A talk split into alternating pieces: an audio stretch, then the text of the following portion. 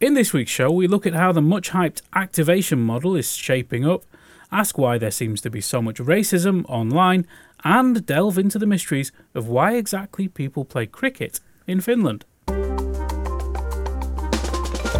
Hello and welcome to All Points North, the podcast that is working this week.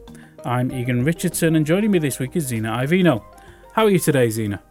Well, you know, Egan, the strike has certainly made things interesting this week. It really has. So, what what stories have you been looking at? I guess you could say the municipal strike is the big one.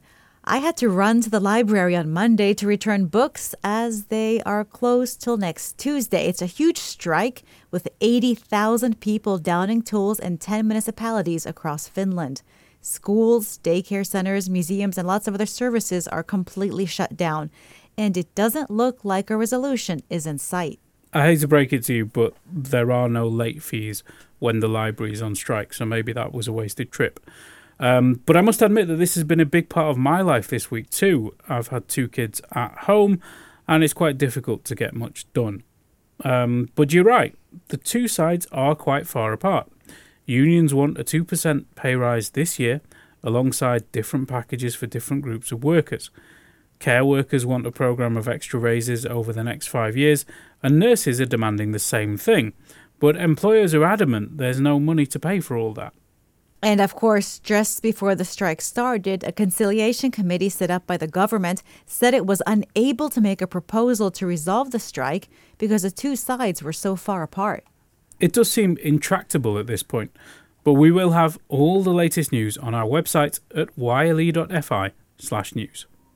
Would you like a weekly summary of the top stories from Finland sent straight to your inbox? Just sign up for our weekly newsletter. Go to yle.fi slash news and look for the newsletter tab at the top of the page. That's yle.fi slash news. Now, I, of course, have been following all the latest discussion about security policy. This week, we've seen the British Defence Minister come to Finland and declare that it would be inconceivable for the UK not to defend Finland and Sweden if they came under attack regardless of whether or not they're members of NATO. That's an interesting word choice there. And of course, we have seen rumblings that Finland will announce its NATO decision next week, with President Sauli Niinistö reportedly leading the way on Thursday, the 12th of May. That was an unconfirmed report in Iltalehti, by the way.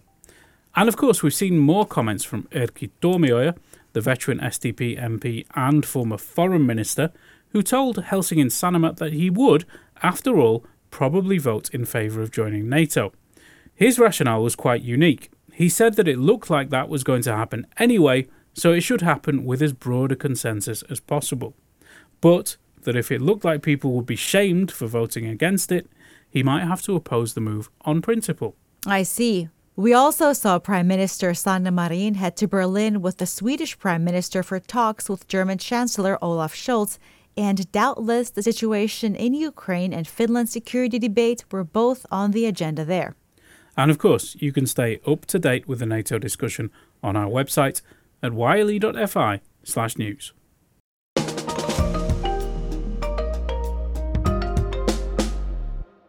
This week, Finland introduced a new model for unemployment services.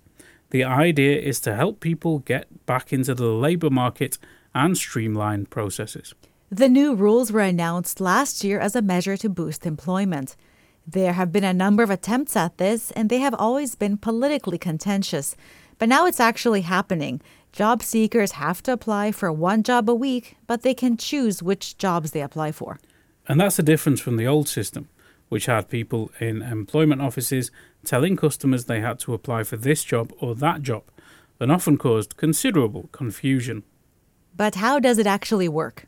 Well, it's early days, but I spoke to one listener this week who was getting to grips with the service for the first time. This is Washak Silan, who regular listeners might remember from our local election episode. She told me that the experience of logging in to register as a job seeker was a little confusing.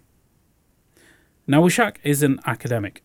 She was in a postdoc position after completing her PhD, and then that contract ended and she had to register as unemployed. But it wasn't easy or simple. Here's Washak. I got unemployed uh, by the end of March, and in this past one month, I haven't get into any meetings or I haven't get any messages from the uh, Toimisto. But uh, I do saw from the page, web page where I check my job seeking status that there are two columns where they suggest you to navigate you through the Finnish employment services. The first column is like possible employment, and the second column is possible education. So from the possible employment, they have suggestions such as like assistant or associate professor in chain management and social responsibility which is like okay it's like a good uh, it's it's relevant for me like uh, going into academia but it's irrelevant for my field because i study social sciences. So this is one of the issues that the reform was intended to fix people getting irrelevant suggestions from the employment office. And there is an improvement here. This is just a website with automatically generated links. There's no duty to act on them. But it sounds a bit confusing anyway what are the obligations a job seeker has under the new rules? Well, I did ask the Ministry for Employment about this so we could offer some clarity, and they directed me to Q&A on their website, which does have a thorough guide to the reform. And it says the reform will ensure job seekers get more individual and intensive help, that the first meeting with support services will take place earlier, and that job seekers will be able to choose the jobs they apply for, but they must apply for four every month. Also, the sanctions applied for failing to meet your obligations are a little more lenient. They are staggered and not imposed immediately on the first offence. This all sounds great if it happens. It seems like there may be some teething problems, though. These are familiar issues. We often hear that foreigners in Finland are encouraged to leave their own field rather than seek work they're educated for. Indeed. I actually called Washak's union, Tech, to ask how they help unemployed members. Here's Sari Haataja from Tech with her top tips on what to do if you get laid off. Uh, it's very important to register right away uh, when you become unemployed. Um, in some regions, the TE office is, is the organization that will help you uh, in, in finding job. Uh, but in some parts of Finland, are the municipalities and the cities responsible for that. So it's really important to to find out uh, which organization will be the one helping you in your own region. But it's really important to register um, and make it official that you are unemployed and, and looking for a job. And also, if you are a member of a labor union, it, it's really important also to let the union know your situation and the changes within so they can support you and and also uh, offer information on the services they provide and that was Sari Haataja from the Tech Trade Union telling us what people should do when they become unemployed. I should mention actually that Sari is a career coach and offers careers counselling to tech members. So I guess it's worth asking your union if they offer those services. That could save you some money. One thing Finland seems to forget quite often is that a lot of people are mobile these days. They can move from country to country in search of the right job. So if you have too many hoops to jump through, you might not stick around. This is true. Uh, I did ask Washak about this actually, as she is from Taiwan and has colleagues all over the world, so she's not really restricted to Finland. I'm looking uh, for jobs uh, both like in Finland and also abroad, like for example in Norway, because my research uh, connection that has like allowed me to apply jobs for Norway. But it would be really nice to stay in Finland. But I feel that, for example, the experience from TE Toimisto, it was not inviting for foreigners to stay. Although I get my master's and doctoral education here. So it is quite discouraging, but I would try to find a way to stay in the Nordics if possible. I think it's time for our news roundup. Let's do it. The Finns Party and the Christian Democrats came out in favour of a NATO application, adding to the growing consensus. The other main opposition party, the National Coalition, has long been pro NATO. Yle has launched a Ukrainian news service to help serve refugees arriving in Finland. Online news articles will be published on weekdays and will focus on top national news as well as stories of particular interest to Ukrainians. A recent poll found that one third of MPs would support conscription for women. Women in Finland can currently partake in military service, but on a voluntary basis. Finland tweaked its policy on second COVID 19 boosters, expanding them to immunocompromised individuals over the age of 12 and other particularly vulnerable groups, such as the elderly and those being cared for at home. New, stricter tobacco legislation came into force from the 1st of May, banning logos from cigarette packaging and also banning smoking on public beaches and playgrounds.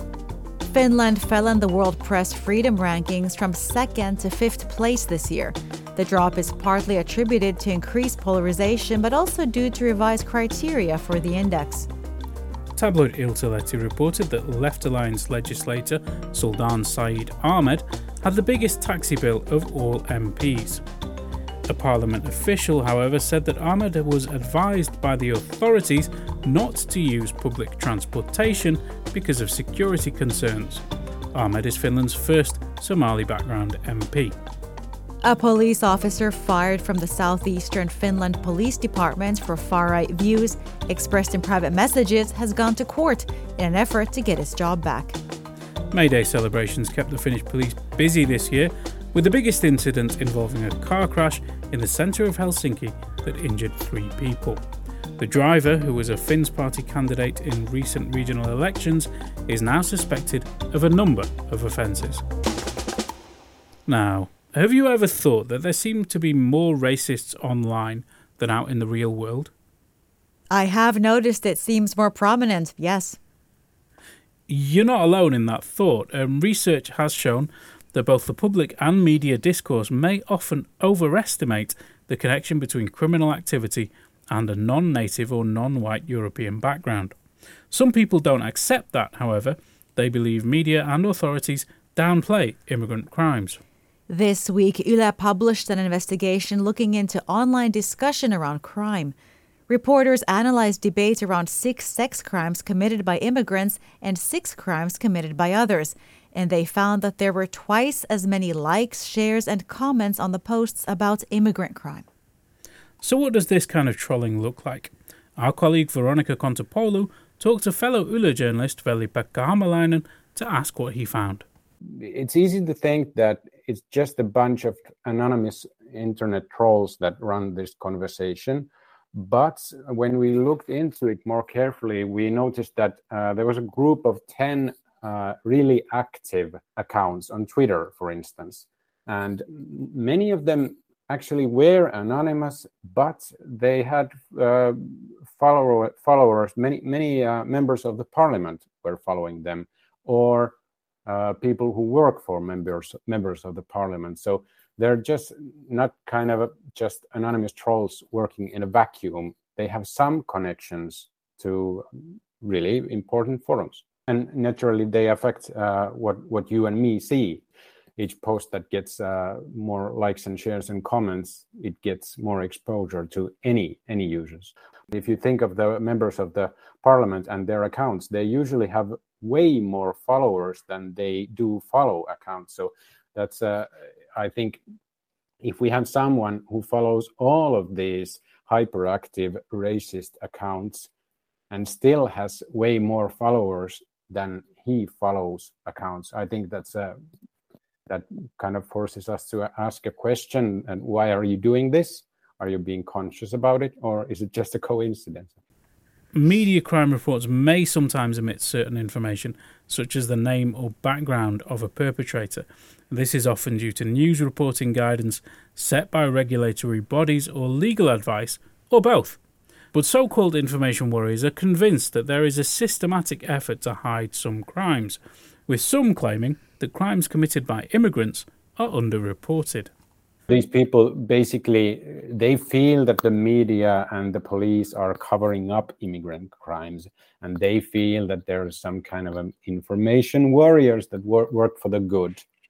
So that's their point of view and kind of their why why they say they're doing it. It seems like it's the media they are attacking and not the the court system that actually makes these decisions whether something should be published or not, like whether certain information should be published or not. It's a typical populist setup. You have uh, you have your own true people inside, and then you have media, the elite, who are against you. It's a it's a way of making your own own community tighter. But if, if, if you're being completely honest, we as a person working for the media, I have to say that sometimes the what media does it's it's not always completely transparent about what information gets published. We should always be transparent and explain to our audiences why are we telling this and why aren't we telling that? Because oftentimes we are not explaining it enough and not being transparent enough. And that kind of gives fuel to the fire to all those people who say that we're covering up these things and that was Veli-Pekka Hämäläinen telling us about online racism.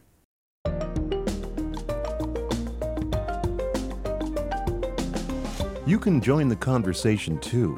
Let us know what you think on Facebook, Twitter, and Instagram. You can also leave a voice note or text on WhatsApp. Our number is plus 358 44 421 0909. This month, we're looking at weird and wonderful sports on offer in Finland. We're not talking pesäpallo or football. We want more obscure activities that you wouldn't expect to see here. And of course, where better to start than a sport that stops when it's raining? It's a challenge to play cricket in Finland, but Finnish Cricket Association Chair Andrew Armitage told me that the sport is doing well regardless, and you all should play it as well. You know, you know, I think uh, the best thing about cricket is it really does then suit everybody. There's different forms of cricket. I think the traditional view of uh, of, of the Finnish population that don't know too much about cricket is that it's uh, it's a boring uh, game that, that lasts five days uh, with all strange people running around in white clothing and chasing a red leather ball, which nobody seems to claim to know what they're doing. Um, the opposite is the truth. I mean, basically, we've got everything from 15 minute uh, mini uh, cricket game versions with a softball and a, and a lightweight uh, bat, which everybody can basically pick up and have a hit. Everybody can have a throw. Everybody can run uh, in an outdoor or indoor cricket uh, area. We can play indoor cricket in, in school halls, in, in floorball halls, in football halls, whatever, just for beginners to start to uh, to get the cricket bug which at the end of the day, as the second largest sport in the world, I mean, it's not as if I need to promote it as something that's new. It's uh, it's new for the Finnish population, admittedly, but I think it's something that, uh, from our perspective, we just want to get more people involved. Starting off at the lowest possible threshold, which is basically just coming down and, uh, and having a bit of fun, having a having a run around, having a throw, having a hit, um, and having some fun in in a in a safe and comfortable environment and that was Andrew Armitage telling us about the delights of playing cricket in Finland. And I think that's all we've got time for today. Now, Zena, I know you're working this weekend, but do you have any other plans at all? Not yet, Egan. Do you have any tips for me? Well, maybe if you're tired after several hours down the salt mine, um, there is Louis Theroux's new series, Forbidden America, uh, which is available to stream on Yle Areena. And of course, uh, listeners can get a link to that series in our weekly email, which you can sign up for on our website. That tip definitely ties in with our show this week, doesn't it? It does indeed, and I heartily recommend it. Now, normally at this stage of the show, I'll say see you all again next week, but today I have to say that this will be my last podcast for a good few months, as I'm taking some time away from Yle starting soon. I'll be back, but not till November. And the podcast will, of course, continue in the meantime, so you won't be missing much. As for now, we'd like to thank our sound engineer, Juha Hjelm, and you, our audience, for listening to and supporting the show. Remember to like and subscribe wherever you get your podcasts, and maybe even leave a nice review. You can read the latest news at yle.fi slash news, but until the next time, bye. Bye.